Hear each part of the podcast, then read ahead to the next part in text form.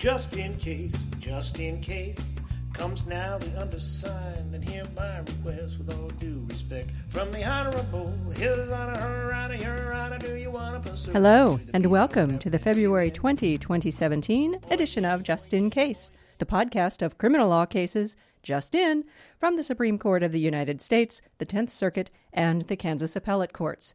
I'm Paige Nichols, and this podcast is brought to you by Monnat and Spurrier Chartered on the first and third Mondays of every month. Today, I'll fill you in on published cases of interest decided on or after February 6, 2017. But first, a little Kansas history. 136 years ago, as I record this, on February 19, 1881, Kansas became the first state in the country to outlaw alcoholic beverages. You thought prohibition started with the federal constitutional amendment in 1920? Nope, it started here in Kansas 40 years earlier when we amended our state constitution to forever prohibit the manufacture and sale of intoxicating liquors except for medical, scientific, and mechanical purposes the Kansas legislature passed a statute on February 19, 1881, making it a misdemeanor to make or sell alcohol without a medical or other license, and first time violators would be fined not less than $100 nor more than $500 or sent to the county jail for 20 to 90 days. Peter Mugler was a Salina brewer who was convicted of violating this law and he appealed to the United States Supreme Court. Mugler versus Kansas, was decided in 1887, and there the United States Supreme Court upheld the Kansas laws against several constitutional challenges. In explaining the state's right to protect its citizens from the evils of alcohol, Justice Harlan said, There is no justification for holding that the state under the guise merely of police regulations, is here aiming to deprive the citizen of his constitutional rights. For we cannot shut out of view the fact, within the knowledge of all, that the public health, the public morals, and the public safety may be endangered by the general use of intoxicating drinks, nor the fact established by statistics accessible to everyone, that the idleness, disorder, pauperism, and crime existing in the country are in some degree traceable to this evil. You know the rest of the story. National prohibition in the 18th Amendment to the United States Constitution in 1920, followed by its repeal in the 21st Amendment in 1933. But did you know how that repeal happened? It was through a state by state convention process under Article 5, which allows for constitutional amendments by state ratifying conventions in three quarters of the states. 38 states held conventions and voted to repeal prohibition. But a handful of states, shall we say, abstained from the process, and Kansas was one of those states. And even after the 21st Amendment came into effect, Kansas held on to statewide prohibition until 1948, longer than any other state. And that, I think, calls for a rousing sing along with the Queen of the Beatniks, Judy Henske. Everybody now. Hallelujah!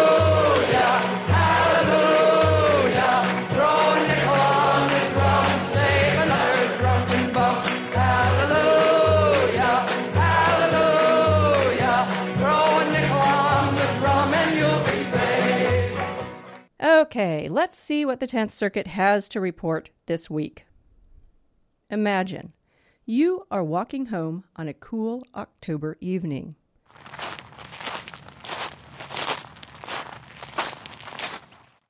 The days are getting shorter and so it's already dark by 7:45 p.m. The street is unlit. You are wearing black clothes. You are carrying two backpacks. As you pass a construction site near a housing project, a police cruiser carrying two cops pulls up alongside you.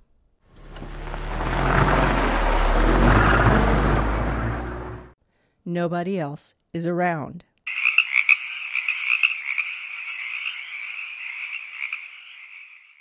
Can we talk to you? Yeah, what's up? Where are you coming from? Where are you going? I'm coming from my grandmother's house. I'm just trying to get home. What's your grandmother's address? I don't know her address. Maybe you're cold. Maybe you're tired. Maybe it's been a long day. Maybe you just don't like being pestered by the police as you're minding your own business trying to get home. Maybe, having been inundated with stories of police shootings in recent years, you feel intimidated, alone on a dark street with two police officers following you. You keep walking, and the cruiser creeps cruising beside you. Will you stop so we can talk to you? That was a seizure, says the Tenth Circuit in United States versus Hernandez, affirming a district court order suppressing the gun that officers ultimately found on Mr. Hernandez. Why is this a seizure? The totality of circumstances, which the court discusses in detail, reminding us that these cases are all about the facts, and every fact counts. Considering the totality of the circumstances here, that there were two uniformed police officers driving closely alongside Mr. Hernandez in the dark with no one else around, and that Mr. Hernandez did not stop walking until one of the officers asked him to stop, even though he was answering the officer's questions. The district court did not err in concluding that there was a show of authority by these officers sufficient to constitute a seizure under the Fourth Amendment. And since the officers had no reasonable suspicion to support this seizure, the government loses. The Tenth Circuit meticulously rebuts all of the government's arguments on this point. High crime area? Look, the location of a stop in a high crime area is not sufficient by itself to support a reasonable suspicion. But but he wasn't using the sidewalk. There was a sidewalk on the other side of the street, and he was walking on the side that didn't have a sidewalk. Mr. Hernandez might well have decided to take a shorter route to his destination or to see the progress of the neighborhood's latest high rise development. The government did not explain why suspicious persons are less likely to choose the sidewalk. But, but, he was dressed in black and he was carrying backpacks. Here's the Tenth Circuit. If black clothing were sufficient to confer reasonable suspicion, it could subject the ambling public, or at least its Hispanic members, to virtually random seizures, inquisitions to obtain information which could then be used to suggest reasonable suspicion, and arbitrary exercises of police power. But he didn't even know his own granny's address. Tenth Circuit, again. Ordinary experience tells us that a grandchild who knows the familiar way to his grandmother's house may well not know her exact street address. So I ask you, listeners, do you know your grandmother's address? Did you know your grandmother's address as you were growing up? Did you know your grandmother's address when you were in college? Do you know it today? I realize I never knew my grandmother's address. I knew what house she lived in on Salem Street. I knew when she lived in that senior community behind the mall how to get there, and I knew when she moved to that nursing home up north. But unless I was addressing an envelope and had her address in front of me, I could not have recited it to anybody, much less under the stressful situation of a police interrogation on the road alone at night. Again, that case is United States versus Hernandez.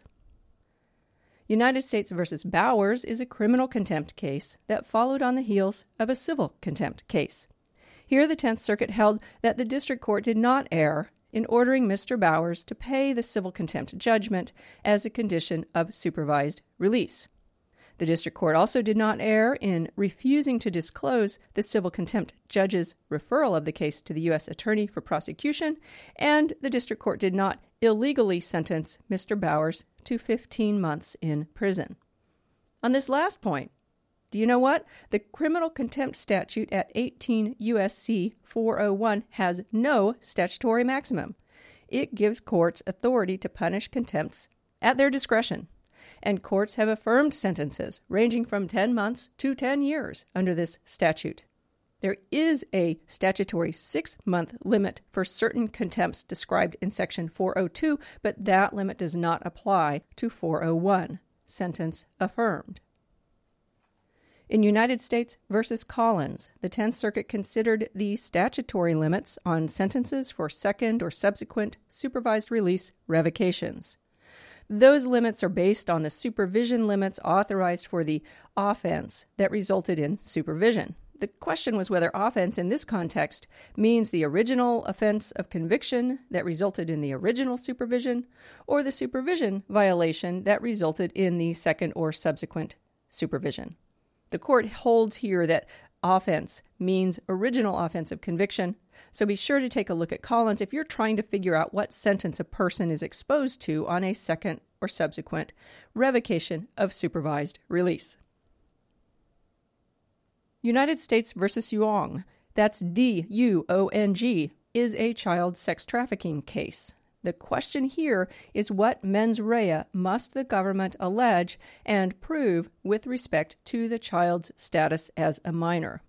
The Tenth Circuit does a basic statutory analysis and decides that under the provision that these defendants were charged with, the required mens rea does not need to be either knowledge or reckless disregard, as it does under other provisions, but the government needed only to prove that the defendants had a reasonable opportunity to observe the child. That's the news from Denver. And we don't have much news from Kansas, just one published criminal case since our last episode. That case is State versus Gonzalez Sandoval, and it's an interesting Batson decision. During jury selection in Gonzalez Sandoval, the prosecutor used a peremptory strike against a Hispanic juror. Defense counsel challenged the strike under Batson. The prosecutor made general comments about the juror's demeanor, saying, well, she avoided eye contact, but the prosecutor also said the juror had failed to raise her hand when the group of prospective jurors was asked as a whole whether anyone had ever been a witness in a law enforcement investigation. According to the prosecutor, this juror had been a witness in two recent cases. The judge refused to find the lack of eye contact a race neutral reason, but held that the juror's failure to disclose her previous witness status was sufficiently neutral, and the judge allowed the strike. The prosecutor then moved to strike the only other Hispanic juror in the room. This time, the prosecutor's only reason was demeanor. According to the prosecutor, this juror just didn't seem as engaged in the process as some of the other jurors. Defense counsel challenged the strike, and this time the judge agreed that the explanation was not race neutral. The judge did not allow this strike. Later in the case, the prosecutor made two confessions after checking the history of the stricken Hispanic juror. Remember, she said that the juror had failed to disclose the fact that she had been a witness in two recent cases. Well, that was wrong. In the first case, the witness was a completely different Hispanic person with apparently the same name, and in the second case, the witness was not the juror, but the juror's sister. But guess what?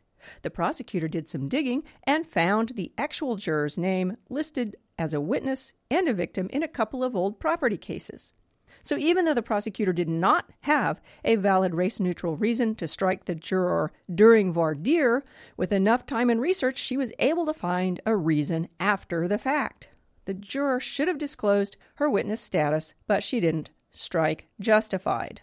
Well, this was all fine with the trial judge, but not with the Kansas Court of Appeals. That's not how Batson works, says the court.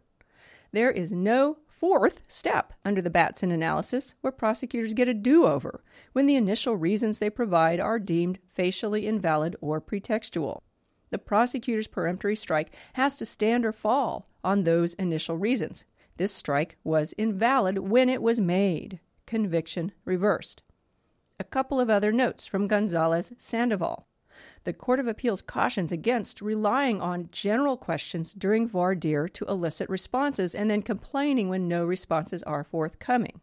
Here's how the court put it Courts should not expect venire members to respond to poorly articulated and general questions which can be interpreted in a variety of ways. And the state should not be allowed to exclude a minority venire member from a jury for failing to respond to such poorly worded questions. The Court of Appeals says if the state has information about a juror, the state should confront that juror with the information rather than holding it back for a strike. Here, for instance, if the state had said to the juror, Hey, weren't you just a witness in this one case? The juror could have said, No, that wasn't me. And they could have talked about what the juror interpreted the question to mean and sorted it out. Last, the Court of Appeals notes that the state had used an investigator to look into the background of this minority venire member.